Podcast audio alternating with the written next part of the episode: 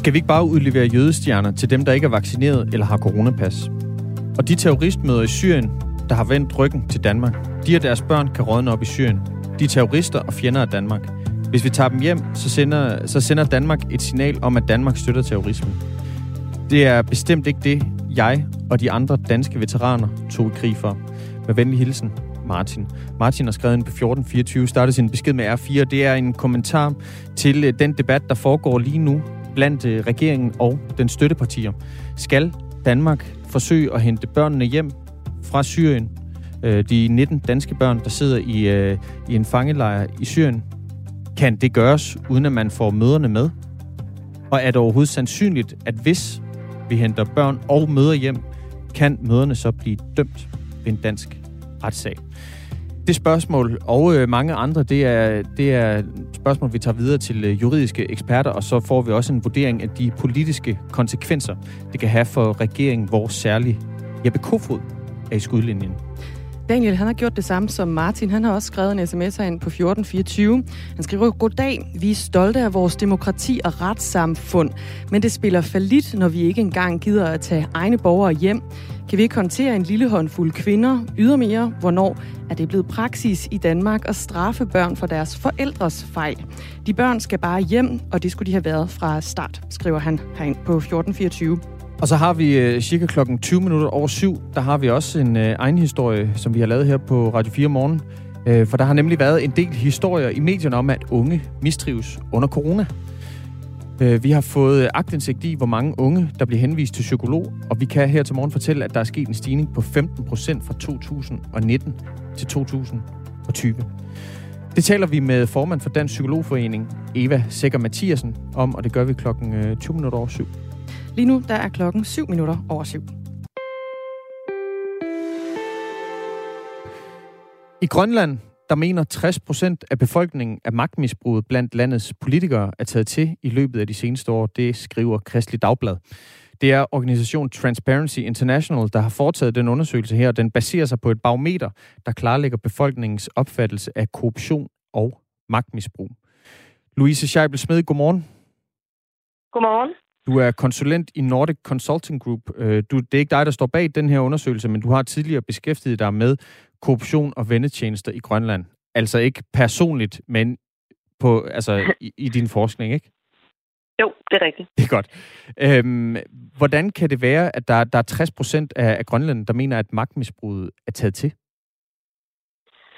Øhm, altså, det, det er svært at sige, hvorfor lige, hvad det er, der slår ud. For det, man jo skal huske på den undersøgelse, det er, det er jo en undersøgelse af, hvordan grønlænderne opfatter korruption. Øhm, og ikke en, en, en egentlig øh, øh, fremlæggelse af, hvad, altså om, om der har været flere sager. Så det er en opfattelse, mm. befolkningsopfattelse af korruption. Øhm, men det kan være mange ting. Det kan jo være enkeltsager i medierne. Det kan være øh, øh, en øget debat på det. Der har været stor, større, øh, en stor debat omkring, hvorvidt man skulle have en øh, korruptionslov i Grønland øh, i løbet af de seneste år. Så det kan også have været med til at gøre, at man er blevet mere fokuseret på det område. Hvilke sager, altså nu nævner du nogle, nogle enkeltsager i, i medierne og, og, så, og så videre, altså hvilke sager er det, der har været med til ligesom at give den grønlandske befolkning øh, den opfattelse af, af de grønlandske magthavere? Jeg vil ikke nævne nogen specifikke sager, fordi det, der er, det, der er øh, i, øh, i Grønland, der, det er et meget lille samfund, og, øh, og medierne det er ofte... Medierne kommer med forskellige øh, beskyldninger omkring øh, øh, korruption og magtforhold, øh, men det er ikke altid, at de er specielt øh, godt underbygget heller. Øh, så der, der, er mange, der er mange problemer her. Der er, der er problemer med, med embedsfolk, som har for meget øh, magt.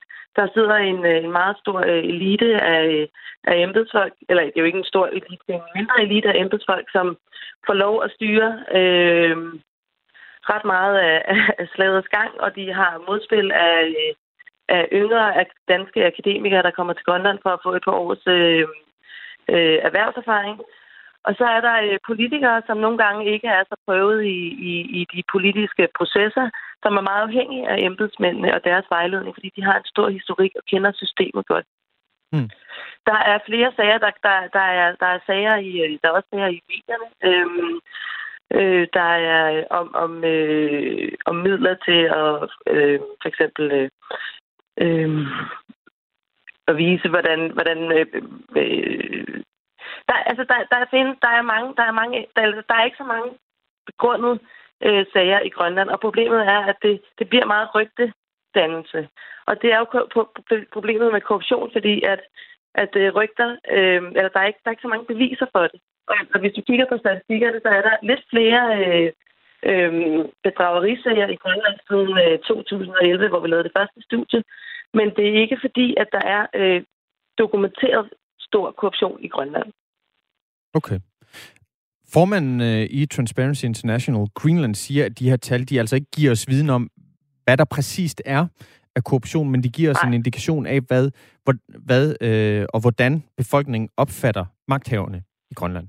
Øh, kandidat ja. til, til landstinget, altså det, det grønlandske folketing, Anna Wangenheim, hun tror ja. altså ikke, at problemet med magtmisbrug er så omfattende, som tallene antyder. Hun mener, at det er de enkelte politikers adfærd, der misbruger vælgernes tillid og forstærker den her tanke og opfattelse om korruption i Grønland. Er det, øh, er det en antagelse, hun kan have ret i? Altså, det, det er svært at svare på. Altså, grundlæggende er problemet jo, at man, at man er lidt øh, varsom med at lægge ting øh, åbent frem. Øhm, der, der, og det giver øh, årsag til rygtedannelse. Så ja, reelt set, så, så altså, Grønland er jo meget... Øh, det, det, er jo, det er jo et lille samfund, og der er... Øh, der, der, der er blevet meget stor fokus på for eksempel habilitetsregler, og man skal sikre sig, at man, at man ikke dømmer i sager, med, hvor ens øh, familie for eksempel er, er repræsenteret. Øh, men, men der er... øh, og det er jo en, en... Altså, jeg tror, at den rygtedannelse og den manglende transparens er med til at skabe øh, en følelse af, at der er større korruption i øh, Grønland. Men det er ikke nødvendigvis, at det er det, der er tilfældet, fordi korruption er en rigtig svær størrelse, der er svær at afdække, fordi det er meget baseret på rygter, og, og det vil være embedsværkets øh, respons til øh, den beskyldning om, at der er meget korruption. Det vil være, at det skyldes rygter, hvordan vi beviser det. Og det er svært at bevise, fordi der er meget få sager omkring korruption. Mm. Vi taler fordi altså... det foregår i det hemmelige, ikke? Ja, det er jo det. Øh, vi taler altså med Louise Scheibel Smed, som er konsulent i Nordic Consulting Groups, og som tidligere har arbejdet øh, med korruption og vendetjeneste i Grønland. Ikke personligt, men professionelt, skal jeg lige øh, korrigere her. Ja. Øhm, hvilke konsekvenser har det for, for Grønland, øh, at, at der er sådan en udbredt mistillid og opfattelse af, at øh, det politiske system, øh, embedsværket, er korrumperet?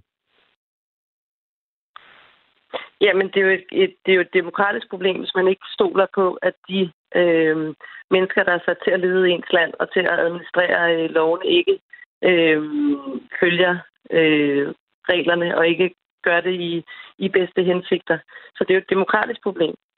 Øhm, og, og, og jeg vil mene, at man kan løse meget af det ved at komme de der rygter til, til, øh, til liv, ved at lægge tingene åbent frem, ved at være ærlige omkring de politiske processer, eller ikke ærlige, fordi jeg vil ikke sige, de er uærlige, men, men at lægge, lægge de politiske processer frem åbent til offentligheden. Så kan det godt være, at det ikke er alle, der vil, vil have, øh, have mulighed for at, at kigge dem efter sømne, men i det mindste er det, er det åbent frem. Hmm. Hvad, hvad, hvad kan man så gøre ved, at grønlænderne har den opfattelse? Nu siger du, det er ikke nødvendigvis en, en opfattelse, som har bund i virkeligheden. Ja, altså... Øh, Øhm, ja, altså det er jo mere fokus, mere... Øh, altså man sikrer sig og oplyse omkring, hvor er det, man kan gå hen, hvis man har sådan nogle sager. Øhm, og det kan jeg se i Transparency's øh, fremlæggelse, at det er en af problemerne. Og det var også nogle af de ting, som, som jeg har fundet i, i øh, mig og mit team har fundet i, øh, i, i de studier, vi har lavet, at, at man ved ikke helt, hvor man skal henvende sig. Og ofte er de kontrolmekanismer, der er, de er i de, de steder, hvor man, som man faktisk beskylder for, for øh, øh, misforholdene. Ikke? Så det vil sige, at hvis du har et problem med en kommune, så skal du hen og kontakte den kommune for at, at henvende dig med en klage. Så, så, så følelsen af, at det ikke er en uvildig instans, man, man, øh, man henvender sig til, øh, er ikke optimal. Så der, så der har været forslag om, at man, at man kunne øh, øh oprette en klageinstans hos øh, ombudsmandsinstitutionen for eksempel, øh, som, som åbner bredere op for, øh, for almindelige private personer. Lige nu er det sådan, at, at du kan, du kan, øh, du kan komme med en klage, øh, hvis du er en del af selvstyret, så kan du gå kom, øh, klage til ombudsmandsinstitutionen. Men du kan ikke som almindelig privatperson øh, oprette en klage hos øh, ombudsmand. Og det er jo sådan nogle ting, sådan nogle mekanismer, der kunne være med til at, at øh, skabe, at man, havde, at man var sikker på, hvor man kunne henvende sig. Hmm. Louise Scheibel Smed, tak fordi du er med her til morgen. Ja, selv tak. Konsulent i øh, Nordic Consulting Group.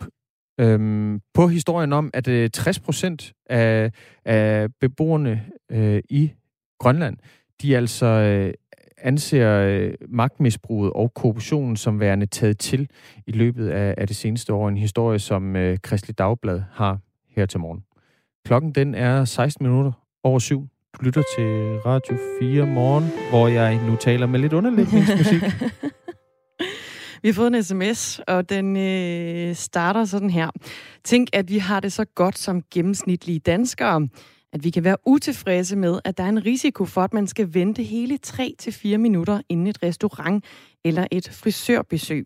Og kunne få klippet lokkerne er åbenbart blevet menneskeret, selvom mange mennesker ikke engang har råd til en klipning. Uanset hvordan og hvor meget det åbnes, så skal vi nok finde på noget at brokke os over. Bare en tanke.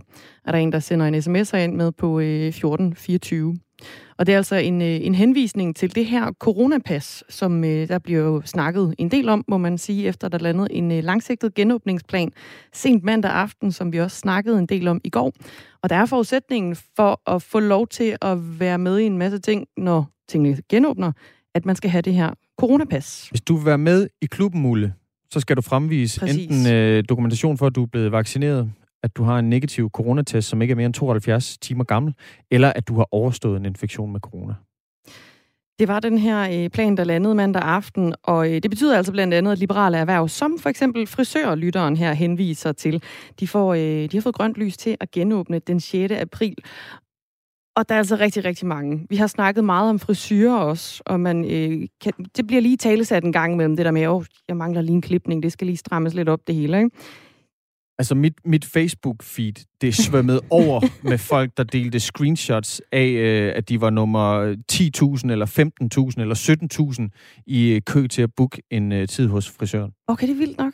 Ja, det er nemlig vildt nok. Men det siger jo heller ikke så lidt, fordi der er jo virkelig, virkelig mange, der har fået booket en tid hos frisøren. Ja, 120.000 bookinger. Altså, i går gennem sådan et, øh, det er sådan et centralt bookingsystem, som mange øh, frisører de øh, benytter sig af, der hedder Hair Tools. Det er 1.500 frisørsalonger landet over, som, som benytter sig af det her digitale bookingsystem. Og der var altså 120.000 danskere, der bestilte tid hos frisøren i går. Jeg vil virkelig også gerne have en tid ved frisøren, men jeg kunne lige mærke, at jeg orkede simpelthen ikke at, sidde i kø. Det var også endnu en henvisning, ham med lytteren her, han, han skrev ind med. Ikke? Det, der, det der jo er ved det, det er, at en ting er at få en tid hos frisøren. Man skal også lige sørge for, at man kan få en øh, tid til test. Øh, sådan, som, sådan så ens øh, coronatest ikke er mere end 72 øh, timer gammel, når man så endelig har sin frisørtid. Så der er lige lidt øh, logistik der, der skal gå op. Ellers, hvis det endelig er, så kan man jo øh, satse hele butikken og gå ind til nogle af de frisører, der ikke, øh, hvor man kan gå ind uden tidsbestilling. Jeg kan vide, om de bliver sikkert også væltet bagover. Det gør de sikkert. 19 minutter over syv. Et stigende antal unge har øh, her under coronapandemien haft brug for psykologhjælp. Det viser nye tal, som vi har fået her på Radio 4. I gennemsnit så er der 15 procent flere unge mellem 18 og 25 år, der er blevet henvist til en psykolog med let til moderat angst eller depression i 2020 sammenlignet med 2019. Godmorgen, Eva Sækker Mathiasen. Godmorgen. Du er formand for Dansk Psykologforening. Er en stigning på, 5, på 15 procent, er det meget? Øh, ja, ja, det er selvfølgelig rigtig meget, øh, men det skal selvfølgelig også ses i relation til, øh, hvorfor stigningen den er, er kommet. Men 15 procent, det er ret meget. Ja, og hvorfor er den her stigning så kommet? Jamen, der er to grunde, øh, som er primære årsag. Den ene, det er selvfølgelig corona. Vi ved, at med en samfundskrise, så vil der være en, en øget forekomst af angst øh, og depression i befolkningen, og også blandt de unge. Og det ser vi jo så øh, i tallene. Den anden årsag, det er, at man har gjort psykologbehandlingen vederlagsfri. Det vil sige, at vi er sammen over skatten øh, for at betale den unge psykologbehandling. Alle andre skal jo betale en anden del selv. Og det betyder, at mange af de unge, som ikke tidligere har haft muligheden for at komme til psykolog, de har nu muligheden for at, øh, at komme til psykolog. Og det betyder jo noget ude i lægepraksis, fordi lægen henviser jo ikke en borger, som de ved ikke har råd til at, at indløse henvisningen. Men det ved lægerne, at det kan de nu, og derfor så ser man flere henvisninger i de unge. Men er der ikke også bare, altså kan man sige, før corona og før den her omlægning, er der ikke også bare en generel tendens om, at vi har mere fokus på mental sundhed? Øh, jo, vi har mere fokus på mental sundhed, men det kommer der ikke mere mental usundhed af. Øh, ordningen her, vi har, der blev lavet en evaluering øh, sidste år, og det man kunne se med ordningen, det var, at den vederlagsfri behandling, den gør, at socialt udsatte og sårbare unge, de lige pludselig får adgang til den offentlige ordning, og det har de simpelthen ikke haft før. Så det er ikke fordi, der lige pludselig dukker flere op, øh, men, øh, men det er simpelthen fordi, at, at, øh, at unge mennesker, som tidligere ikke kunne komme i behandling, de nu kan komme i behandling. Men samfundskrisen med corona har også skabt en vækst. Men øh. De unges øh, psykologforbrug er altså i gennemsnit steget med 15 procent. Det laveste tal det er fra i øh, Region Syddanmark, hvor det er steget med 12 procent, og det højeste det er i Region Hovedstaden med 19,5 procent.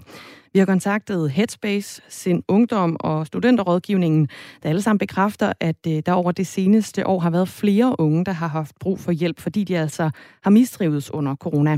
Hos os i Sin Ungdom, der kan vi også godt mærke en øh, markant stigning af, at de unge, vi er i kontakt med, øh, har også virkelig oplevet en forværing øh, af deres mentale tilstand. Så det er klart et billede, vi også, vi også kan genkende til. Men man må jo sige, at den situation, vi er i lige nu med corona, hvor at øh, man er isoleret, mange fællesskaber er lukket ned øh, og har været lukket ned længe, uddannelserne har jo ikke været tilgængelige for fysisk fremmøde, jamen så bliver vi jo meget mere isoleret. Der er rigtig mange ting. Vi ved næsten ikke, hvordan kan man sige, øh, morgendagen ser ud. Øh, og det her med at være omstillingsparat har virkelig fået en ny betydning. Og det er jo noget, der skaber utryghed, skaber usikkerhed, øh, og er en meget, meget stressfuld situation. Så, så det er jo en helt anden verden, vi lever i, og det har rigtig, rigtig stor betydning for, for de unge, vi møder, øh, og ungdom, ungdom generelt. Så lyder det altså fra Theodor Gerding, der er formand i, øh, i sin ungdom. Og Eva Sækker Mathiasen, vi skal også lige hurtigt høre fra afdelingslederen i øh, studenterrådgivningen, Sanne Kær, øh, fordi der har rådgiverne altså også haft rigtig travlt under corona, siger hun. Der er jo desværre mange studerende, som mistrives, og jo i stigende grad. Øhm, og det er også det, vi hører fra vores øh, rådgivere. Og der er mange, der henvender sig med sådan øget usikkerhed og øget tvivl og bekymringer og øget håbløshed og ensomhedsfølelse. Så, så der er rigtig mange, der henvender sig. Og vi har også, altså rådgiverne hos os, de siger, at her de seneste måneder, der er det mere sådan nu, øh, altså udmattelse og træthed og opgivelse og resignation, der, der virkelig præger dem. Og de, de har en oplevelse af, at de ikke rigtig hører hverken sådan fagligt eller socialt til på deres øh, studiesteder. Og, og det er noget af det, vi ved, der er virkelig afgørende for deres både trivsel og deres evne til at lære noget. Der er altså både øh, udmattelse og træthed og sådan en mangel på, på sociale tilhørsforhold blandt, øh, blandt en række unge. Eva Sækker Mathiasen, formand for, øh, for Dansk Psykologforening. Hvad kan det på sigt have konsekvenser, at unge de har mistrives det seneste år? Øh, jamen, for de fleste, så vil det jo være sådan, at man, man kommer sig, ligesom vi andre kommer os. Altså, man kan sådan set tåle rigtig meget modgang. Men der vil være en, en, en del af de unge, og også blandt de unge nok flere end blandt øh, de ældre, øh, som ikke bare lige kommer sig, fordi vi, øh, vi åbner op. Og, og det kan jo være, fordi de har et behov for øh, behandling for angst eller depression eller, eller andre ting. Og hvis ikke de får den behandling, så øger man simpelthen risikoen for, at de øh, ikke kan gennemføre en uddannelse, eller at de får en dårlig start på, på arbejdslivet, hvis de bliver færdige med deres uddannelse. Og at den her mistrivsel ligesom får, får fat i dem øh, på, en, på, et, på en lidt længere sigt. Og derfor så er man nødt til at sætte ind, så dem, der har et behov for behandling, det er jo ikke alle, men at dem, der har behov for behandling, de også øh, kan få den. Det lyder som om, at du siger, at det er sværere for unge at komme sig oven på, øh, på sådan en mistrivsel her under coronakrisen, end det er for de ældre. Hvordan kan det være? Nej, det er ikke sværere for de unge, men vi ser en vis tendens til, at flere unge bliver ramt, end, end, øh, end, øh, end de voksne øh, bliver ramt. Og det er jo nok fordi, at, at der mens man er ung, og det kan vi jo alle sammen huske fra den gang, vi var det, der er netop de sociale relationer, og alt det, de fortæller om her i, i de små lydbøger, det er så centralt for din identitetsdannelse og for det at blive til som voksen. Og når man ligesom er afskåret fra det, så er der altså nogen, øh, for hvem det sætter nogle, nogle ret dybe ar, øh, som de har brug for, for behandling for at komme sig over dem. Og for at vi kan undgå, at øh, en række unge mennesker i Danmark, altså 15 procent flere, der øh, går, til, øh, går til psykolog, for at vi kan undgå, at de her ar, de sætter sig, hvad skal der så gøres ved det her? Jamen, de unge mennesker skal jo have adgang til den behandling, de har behov for. Øhm, og for eksempel angst angst er, er egentlig en relativt nem lidelse at behandle, hvis man tager den i opløbet, og når man opdager, øh, at, det, at, det, at der er en, en angsttilstand på spil. Men hvis man lader den etablere sig lidt dybere i det unge menneskes psyke, så kan den blive sværere at behandle. Øh, så det er sådan set også dyrere for systemet at vente. Så når man øh, hos lægen opdager, at der er et ung menneske med angst, som har behov for psykologbehandling, så skal man, så skal man have adgang til det relativt hurtigt derefter. Og der er god adgang i dag, som det ser ud i Vesikker Mathiasen, eller hvad? Der er jo ventetid, øh, og det er der i, i hele landet. Øh, så så man, man bliver som regel henvist til en venteliste, ligesom alle øh, andre borgere, der bliver henvist til psykologbehandling. Og det er jo ikke fordi, der mangler psykologer, men, men der mangler nogle tiltag i den der ordning, sådan at ventetiden kan blive bragt ned. Og hvad er det for nogle tiltag? Jamen for eksempel mangles der flere øh, ydernumre. Øh, og for eksempel så er der sådan nogle tekniske ting om, hvordan øh, pengene er, er tildelt. For Christiansborg har faktisk tildelt en hel del flere midler, end, end regionerne bruger på psykologbehandling. Og, og de midler øh, burde man øremærke, så de bliver brugt på psykologbehandling og, og ikke på andre ting. Øh, fordi folk står på venteliste, og psykologerne har, har, har mulighed for at arbejde i klinikkerne. Der er op mod 400 psykologer, der sådan set står klar til at overtage opgaver i klinikkerne, øh, hvis man udvider kapaciteten. Og det vil være relevante tiltag at gøre, ikke mindst i en situation som den, vi står i lige nu, hvor vi med samfundskrisen dels ser en vækst, men faktisk også kan forvente et, øh, et mentalt efterslæb på krisen. Eva Sækker Mathiasen, tusind tak. Tak siger jeg formand for øh, Dansk Psykologforening, om altså øh, nye tal, vi har fået her på Radio 4, der viser, at øh, 15 procent flere unge i gennemsnit mellem øh, 18 og 25 år, de er altså blevet henvist til en øh, psykolog med let til moderat angst eller depressioner i øh, 2020, sammenlignet med 2019. Omkring 4 millioner ud af 144 millioner borgere har fået andet stik med Sputnik-vaccinen.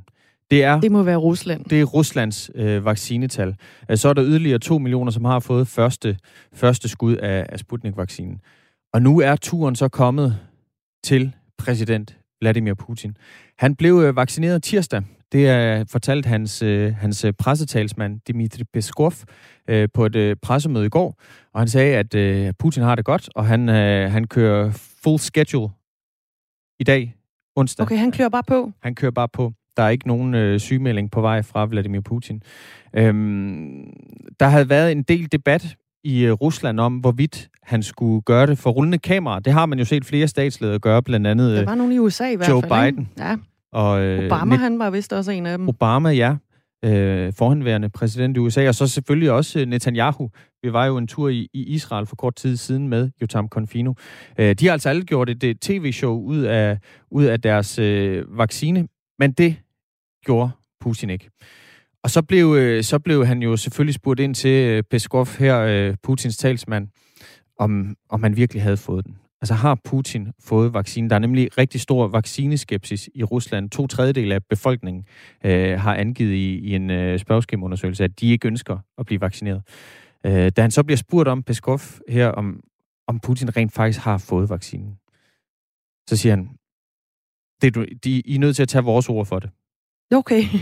Putin han ønskede ikke at gøre et show ud af det, øhm, og derfor så, øh, så blev det altså foretaget øh, bag lukkede døre. Men han er altså nu, har nu fået øh, første skud af Sputnik-vaccinen. Øhm, og dermed øh, mangler han jo en, før han er færdigvaccineret. Det er måske også lige værd at notere sig her, at Putins døtre allerede i august 2020, altså kort tid efter, at Rusland annoncerede, at de havde færdigudviklet en vaccine, der, øh, der stod Putin frem og sagde, at jamen, øh, mine døtre er blevet vaccineret med den her vaccine, og de har det ganske fint. Sådan lød det i hvert fald for Kreml. Igen, vi er nødt til at tage øh, Kremls ord for det. Nu tager vi øh, Henrik Mørings øh, ord for øh, nyhederne. Klokken den er nemlig blevet halv otte.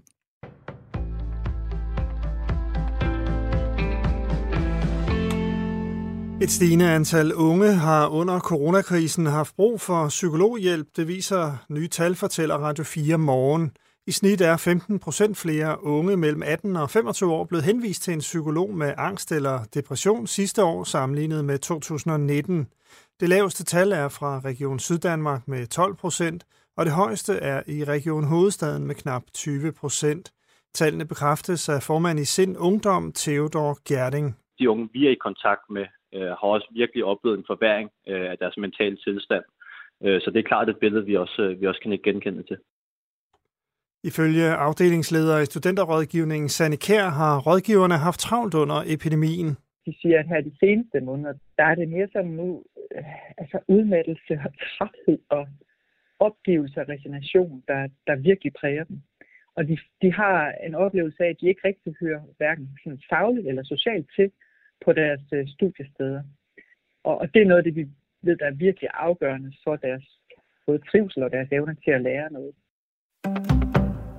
Drømmen om EM-fodboldkampe i København til sommer lever, men kulturminister Joy Mogensen kan endnu ikke love, at der kan være publikum til kampene, det fortæller TV2 Sport. Først i midten af april skal en arbejdsgruppe komme med anbefalinger til, hvornår og hvordan tilskuere kan vende tilbage til et stadion. Allerede 7. april kræver det europæiske fodboldforbund UEFA, at EM-værtslandene kan stille garanti for, at der kommer fans på lægterne til slutrunden – og her er det også planen at give et svar, siger Joy Mogensen til TV2. Fra regeringen der har vi øh, bestemt en plan om, at vi skal kunne svare UEFA også konkret inden øh, deadline, sådan så at vi forhåbentlig kommer til at, øh, ja, at få EM også med, med noget publikum øh, til juni. Den israelske premierminister Benjamin Netanyahus politiske fremtid er fortsat uvist. Det indikerer de første valgstedsmålinger fra gårdsdagens valg i Israel – Netanyahus Likud-parti står til at blive størst med omkring 32 pladser i Israels parlament, hvor der er 120. Det er dog ikke nok til, at Netanyahu kan vide sig sikker på at beholde magten. Det siger journalist i Israel, Jotam Confino. Netanyahu ser altså ud til at kunne muligvis kunne, kunne, øh, kunne danne en regering. En meget, meget, meget, meget snævert flertal på cirka 61-62 øh, mandater, sådan som det ser ud lige nu. Men det er altså kun, hvis han formår at overbevise hans tidligere øh, kollega, den tidligere forsvarsminister og højrefløjs politiker, Naftali Bennett, om at gå med ham i en regering. Øh, ham her, Naftali Bennett, det er altså ham, der er kongemageren i øh, det israelske valg i år. Og han har hverken vil sige, om han vil sidde med Netanyahu, eller ikke vil sidde med Netanyahu under hele valgkampagnen. USA's præsident Joe Biden vil forsøge at forbyde en lang række semi- og fuldautomatiske våben. Det siger han efter, at en 21-årig mand i forgår skød og dræbte 10 personer ved et supermarked i delstaten Colorado. Angrebet var det andet dødelige masseskyderi i USA på mindre end en uge. I en tale til nationen opfordrer Biden kongressen til at forbyde våbnene. We can ban assault weapons and high capacity magazines in this country det republikanske parti er dog imod, da flere ser enhver form for restriktioner som en krænkelse af amerikanernes ret til at bære våben. Mest skyde og overvejende tørt, 6-11 grader og let til jævn vind fra sydvest.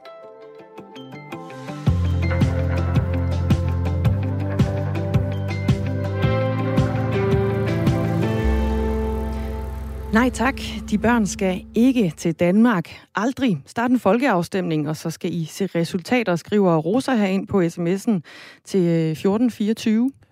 Øh, det lyder ikke som en uh, sms, uh, som for eksempel Rosa Lund fra Enhedslisten kunne stå bag. Nej, det, det er nok ikke den Rosa. Helle, hun skriver også en danske børn hjem fra Syrien jo, danske børn hjem fra Syrien. Jeg skal lige have... Spørgsmålstegn. Spørgsmålstegn. Det er uhyggeligt at høre Danmarks nye grimme udlændingetone. igennem regeringens udlændingeoverfører, så henviser hun altså til, øh, til Rasmus Stoklund her.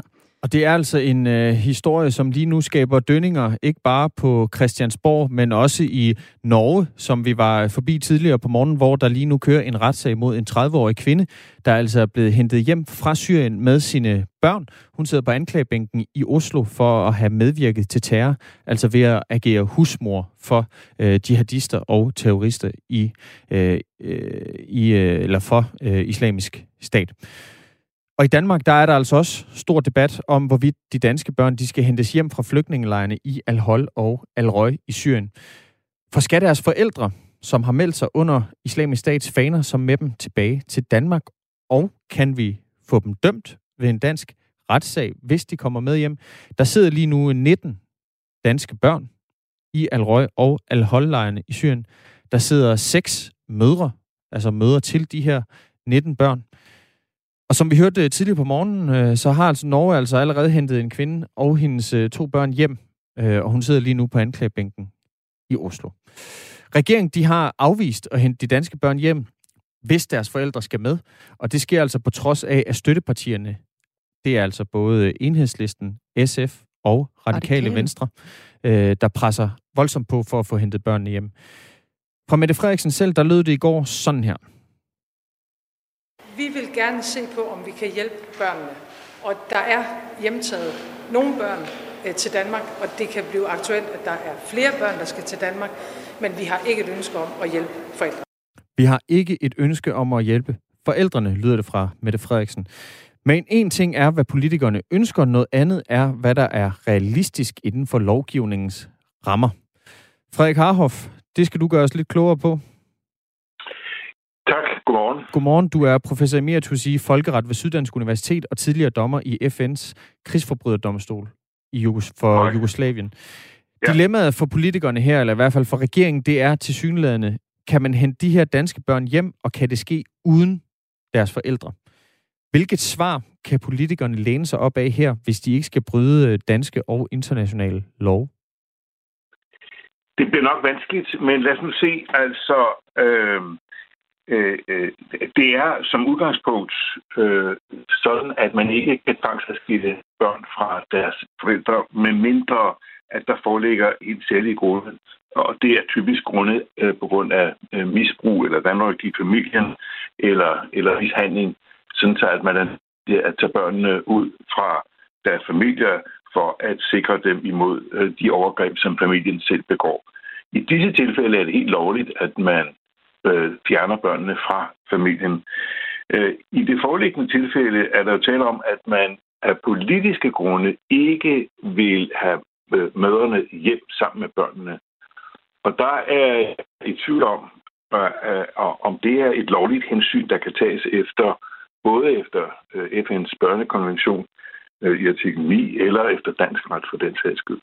Mm. Så jeg tror, at øh, svaret på de spørgsmål er, at det er formentlig vil være øh, i strid både med international ret og også danske regler, hvis man af politiske grunde øh, nægter at tage øh, møderne hjem, når man tager børnene hjem. Også altså adskille børnene fra deres mødre. Altså politiske grunde er simpelthen ikke et, et, et, et anerkendt hensyn i, i den her diskussion. Nu fortæller du, der, der kan være særlige grunde, som måske kan, kan gøre, at man kan hente de her øh, børn hjem uden deres forældre. Det er i hvert fald noget, som øh, regeringen nu har åbnet op for at undersøge. De særlige grunde, kunne det for eksempel være, at øh, et voksen menneske er taget ned for at støtte en øh, terrororganisation, der skærer hovedet af folk? Det vil være en politisk vurdering. Altså, øh, både efter børnekonventionen og efter dansk ret er det jo barnets tab, der skal komme i første række. Og det vil sige, hvis man vurderer, børnene lever i de der fængsler øh, i Syrien, er udsat for, for så dårlige vilkår, at man af humanitære grunde gerne vil tage børnene hjem og hjælpe børnene, så skal man gøre det. Men hvis man derved kommer til at, at øh, fjerne børnene fra deres mødre øh, af politiske grunde, så tror jeg, at så kommer man ud i den vanskelighed, at sådan politiske grunde, som jeg sagde før, er ikke mm. anerkendt Okay, så det kan, det kan altså blive, blive mere end svært at få de her, de her børn hjem til Danmark, uden at også at skulle tage forældrene med. Støttepartierne, altså SF, Enhedslisten og Radikale Venstre, de mener, at det vigtigste er at få børnene hjem, og så må man så stille de forældre, der følger med for en domstol, ligesom det altså sker i, i Norge. Hvor nemt er det for det danske retssystem at dømme kvinder, øh, der kommer hjem til Danmark fra Syrien? De vil blive tiltalt og kan muligvis dømmes øh, efter straffelovens paragraf 14, 114 om terrorvirksomhed. Det er der ikke nogen tvivl om, og det er jo også det, der sker i Norge. Øh, de norske regler er omtrent sammenfaldet med de danske på de her punkt.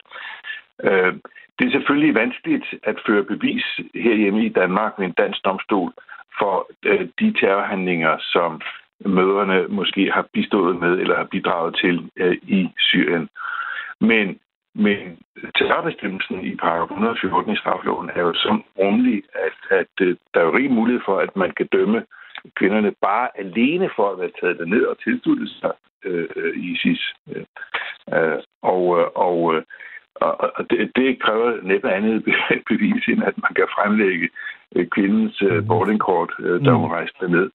Så altså, øh, i, i straffelovens 114 J, tror jeg, det er, øh, direkte, at, at det kan give op til seks års fængsel, øh, hvis man uden tilladelse indrejser eller opholder sig i et område, som øh, Justitsministeriet har forbudt. Og det vil være tilfældet her. Så altså, man kan sagtens, eller ikke sagtens, man kan formentlig øh, godt få dem dømt uden den helt store bevisførelse, hvis man så derudover skal føre bevis for, at øh, kvinden, øh, møderne her i det her tilfælde, øh, har bistået øh, deres mænd med at udføre terrorhandlinger. Det er klart, det kan være vanskeligt at bevise, men igen næppe umuligt, fordi vi jo allerede har en del bevismateriale, der er indsamlet af en række NGO'er, som Danmark har samarbejdet med, og i også andre lande i Europa. Så der er beviser, øh, som kan hjælpe med øh, at få øh, tiltalt øh, hvad hedder det, kvinderne for eventuelt øh, medvirken eller altså deltagelse eller understøttelse mm. af terrorhandlinger. Og, og det vil ikke være i strid heller ikke hverken med, med, med menneskerettighedskonventionen eller med dansk ret, at man dømmer en kvinde for at have bistået sin mand med at, øh, at begå terrorhandlinger. Altså dette, at man øh, passer familien og laver mad og vasker tøj og måske er med til at bringe forsyninger ud til, til frontlinjen, øh, det er, det er tilstrækkeligt for, at man kan blive dømt efter disse bestemmelser. Ja, for det er jo netop, øh, det, det var sådan set det, det der skulle, øh, jeg havde tænkt på, jeg, det næste spørgsmål, jeg vil stille dig. Altså, kan man blive dømt for medvirken til terror, hvis det, man har gjort, det er at, at vaske tøj og øh, ja, gøre rent øh, for, for en IS-kriger? Måske også føde ja. nogle af hans børn? Ja, det kan man godt. Den, så er øh, spørgsmålet om, altså, øh, det, det svar, vi også hører i den danske debat, går ud på, at, øh, at det er udmærket at få de her kvinder dømt, øh, men så skal det ske ved en international domstol eller et tribunal øh, et eller andet sted, som skal placeres derude. Og det er også rigtigt. Det vil jo være på mange måder en, en god løsning. Der er bare det problem, at det vil tage mindst to år, hvis ikke længere, at få stablet en, et, et internationalt tribunal på benene. For du husk på, man skal jo altså for det første blive enige om, hvilket retsgrundlag tribunalet skal dømme efter. Og, øh, og det kan godt være, at det vil være en, en ret hård forhandling, der skal til for, at øh, en række lande går sammen og enes om præcis, hvad for et retsgrundlag tribunalet skal Hvorfor skal der stables et tribunal på benene? Fordi at der ikke er sandsynlighed for, at de kan blive dømt ved kurdiske domstole eller ved syriske domstole. Mm. Simpelthen fordi systemet ikke virker tilstrækkeligt godt derude. Okay. Den her norske kvinde, som lige nu er i forretten i, i Oslo, hun har altså to børn, og de blev hentet hjem fra Syrien øh, til Norge i januar sidste år. De norske myndigheder de ligger i tiltalen mod kvinden væk på, at hun har været øh, sammen og gift med tre forskellige IS-krigere i, i Syrien. Hun har passet børn, og hun har passet hus, og på den måde så har hun støttet sine, sine mænd i at deltage i kamp for islamisk stat. Kan vi bruge herhjemme i Danmark de her udenlandske sager om, om hjemvendte IS-krigere øh, eller tilhængere af, af IS? Kan vi bruge dem til noget herhjemme i, i dansk øh, retsøje med?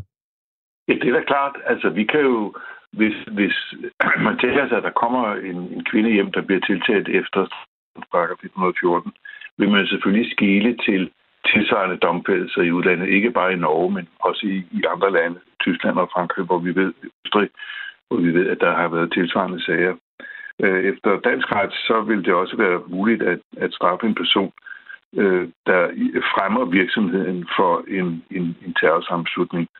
Og, og, og det vil sige, hvis man øh, tilfælder hende efter den bestemmelse i strafloven, øh, det er paragraf 114e, e, så vidt jeg husker, øh, så øh, øh er det jo ikke vanskeligt at bevis for, at, at kvinden ved, at, at passemanden har fremmet virksomheden for en, en person, der udfører terror.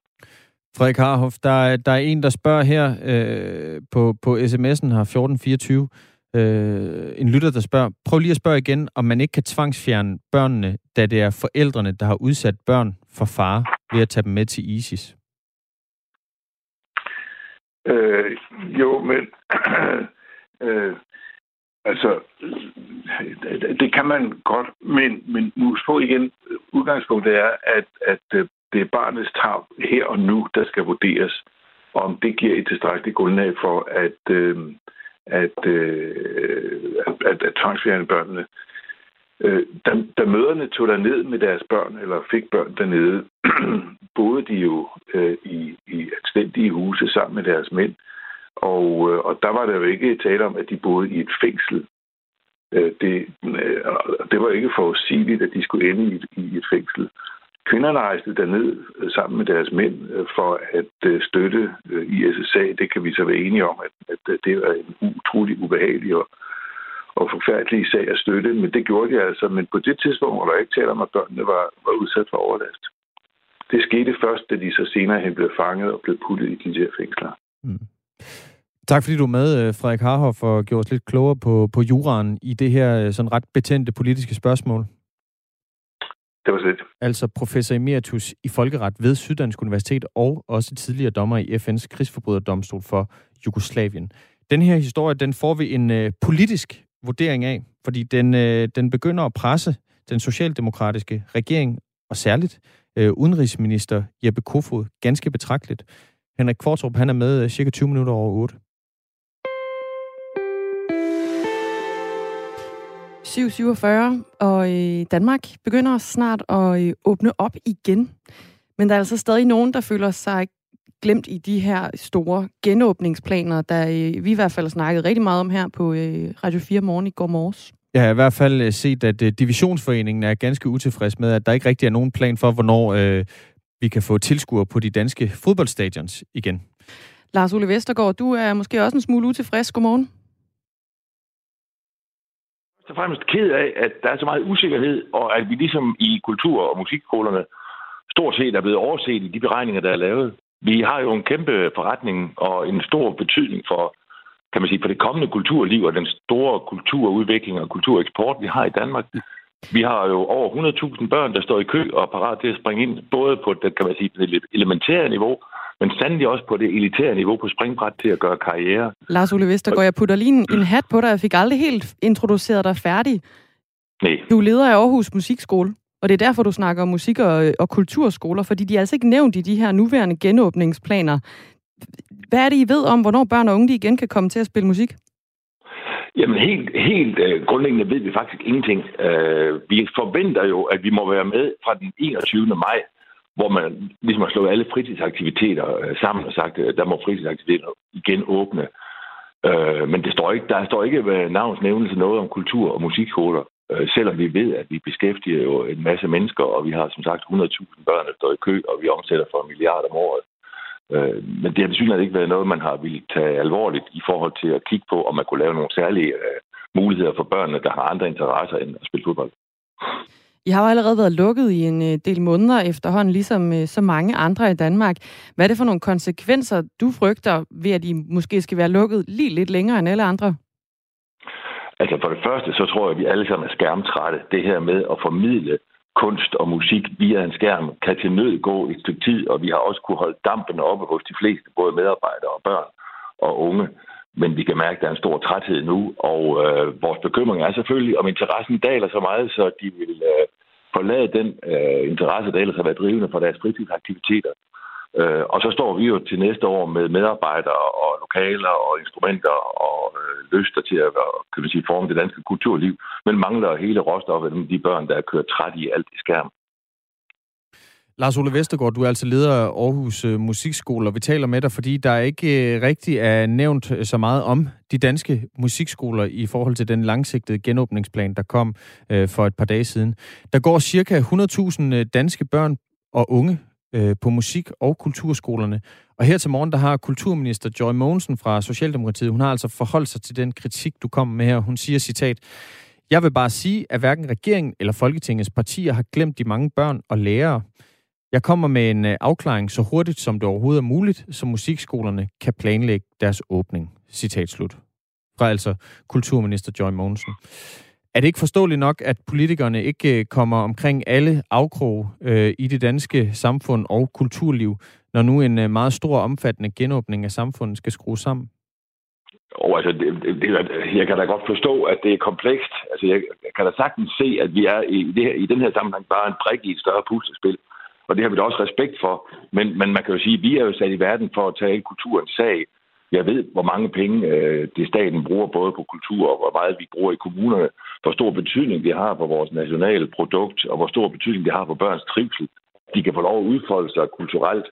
Øh, så jeg kan ikke helt forstå, at man, man øh, sådan næsten sådan bare øh, glemmer det. Fordi det har jo langt større betydning end måske bare de 100.000, der går til, til spil eller sang i musikskolerne. Vi sætter jo vores præg, og vores børn sætter deres præg på hele kulturlivet. Alle vores musikalske grundkurser, hvor der er 600 elever, der øh, har deres daglige gang i, i et meget højt talentniveau, står på spring, men kan ikke komme i gang. Vi kan ikke holde optagelsesprøver. Vi har svært ved at øh, forberede deres afgangseksamener. Og de har sågar haft svært ved at forberede sig til de videregående musikuddannelser, hvor vi er en af de helt store øh, fødekædeleverandører. Så, så på nogen måde kan man jo sige, at, at, at at fremtidens kulturliv er truet øh, af, at vi ikke kan få nogle klare linjer. Øh, og så mener vi jo helt grundlæggende, at meget af det, vi sysler med, sagtens kan lukkes op, fordi vi nemt kan overholde øh, de restriktioner, der er om afstand og afspritning, fordi vi ofte arbejder med små grupper. Så, så kulturministerens udmelding her, giver det dig ro i maven eller ej? Altså, den udmelding er jo ligesom at, øh, elastik i metermål, øh, så, så vi er jo ikke sådan optaget af at få at vide, at man ser på sagen hurtigst muligt. Vi er jo optaget af at få noget konkret, der siger, at, at vi kan lukke op til den, den tid under de her de forudsætninger. Øh, fordi vi kan jo ikke bruge en, en, en henholdende bemærkning til noget som helst. Vi sidder stadigvæk klar i startboksen. Nøglerne sidder i døren. Vi kan lukke op i morgen, og vi kan få børnene ind og spille, og vi kan få de unge mennesker ind og øve og forberede sig til den karriere, der venter lige på om hjørnet for dem. Lars Ole Vestergaard, altså leder af, af Aarhus Musikskole. Hvis det nu stod til dig, hvad for en dato så skulle så plottes i kalenderen for en genåbning for jer? Jamen, jeg skal da ikke øh, lægge tvivl på, at vi, har, vi er mange, der har kigget på den øh, 6. April, altså dagen efter påske, anden, altså tredje påskedag, kan du sige. Fordi vi har håbet på, at vi var med i første bølge. Vi mener som sagt, at vi er klar til det. Vi kan overholde alle de restriktioner, der er og vores børn og, og forældre står på spring. I øvrigt er der også et stort betalingsissue i det. Der er faktisk mennesker øh, i Danmark, der betaler øh, for, at deres børn går til spil. Og det, de får i øjeblikket, er jo ikke nødvendigvis det, de har købt, men det, de er nødt til at tage, fordi de, vi gør det selvfølgelig så godt, vi kan. Men det er da øh, fortvivlende, at vi ikke kan få en, en, en klar melding, så vi kan komme i gang. Lars Ole Vestergaard, tusind tak. Selv tak. Leder af Aarhus Musikskole. Klokken den er blevet 7 minutter i 8. Det har altså været... Øh... Nej, jeg får simpelthen... Jeg troede, vi skulle noget andet, men det skal vi ikke. Min, øh... min eller vores producer, Anne Philipsen, hun har lige skrevet til mig i chatten. Vi skal uh. simpelthen øh, vende Israel. Der bliver nemlig øh, talt stemmer op i, øh, i Israel, øh, der går til valg, og det er altså fire gange på to år. Premier, premierminister Benjamin Netanyahu, han er, han er nemlig under anklage for, for korruption i tre forskellige sager, og cirka halvdelen af israelerne ønsker hans afgang. På den anden side, så har han jo altså kørt en ganske succesfuld vaccinekampagne. Øhm, og, så, øh, og på den baggrund, så forsøger han altså nu at blive genvalgt. Og han har altså siddet på magten i Israel i intet mindre end 13 år. Tidligere på morgen, der satte øh, Jotam Confino, der arbejder på den israelske avis Haaretz, han satte os lidt ind i valget og hvad der er på spil i Israel. Jamen, det er stadigvæk meget, meget, meget tæt, og der er ikke nogen klar vinder overhovedet. Det var også det, der var forventet. Men Netanyahu ser altså ud til at kunne muligvis kunne, kunne, øh, kunne danne en regering. En meget, meget, meget, meget snævert flertal på cirka 61-62 øh, mandater, sådan som det ser ud lige nu. Men det er altså kun, hvis han formår at overbevise hans tidligere øh, kollega, den tidligere forsvarsminister og højrefløjs politiker, Naftali Bennett, om at gå med ham i en regering. Øh, ham her, Naftali Bennett, det er altså ham, der er kongemageren i øh, det israelske valg i år. Og han har hverken vil sige, om han vil sidde med Netanyahu, eller ikke vil sidde med Netanyahu under hele valgkampagnen. Han har selvfølgelig øh, ført en valgkampagne, som har været kritisk over for Netanyahu, men han har også sagt, at han ikke vil sidde med oppositionen i en regering, hvor der blandt andet er venstrefløjspartier. Så alt tyder altså på, at det her det er et stort spil fra hans side, og det ville være meget underligt, hvis han ikke ville gå tilbage til Netanyahu, som jo egentlig er en naturlig samarbejdspartner for ham.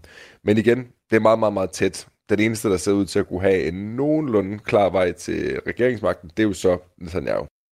Ja, i det israelske parlament Knesset, der er der 120 pladser, så der skal altså bruges 61 mandater for at øh, få et flertal. Der var et lille knirk der.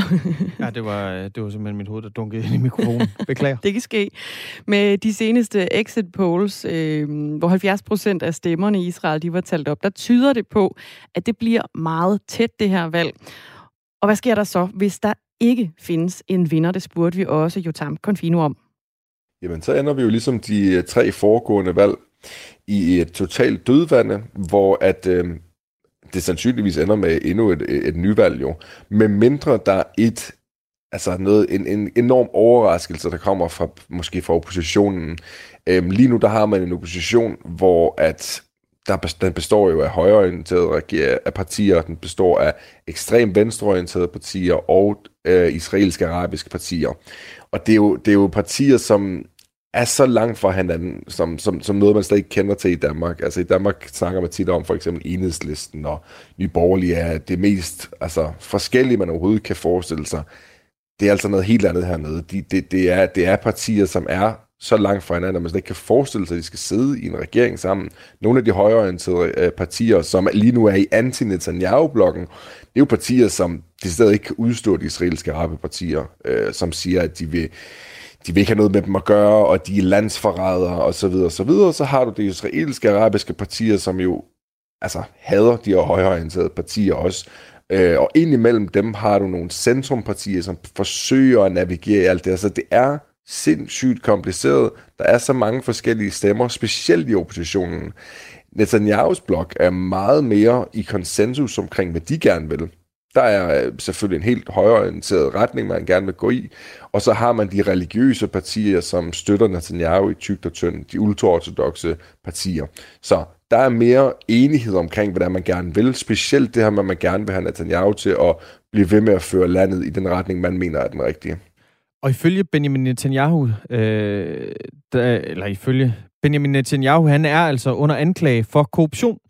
Og det er han i tre forskellige sager. Men ifølge Jotam Confino, der er det altså ikke noget, der nødvendigvis fælder den siddende premierminister. Det har fyldt mindre, end det har i de andre øh, valgkampe, fordi øh, selvfølgelig pandemien har været alt overskyggende. Og det har selvfølgelig været til Netanyahu's fordel, fordi i specielt i de sidste par måneder har han jo virkelig formået at kunne protestere sig selv som en leder, der har ført Israel ud på den anden side på en succesfuld måde.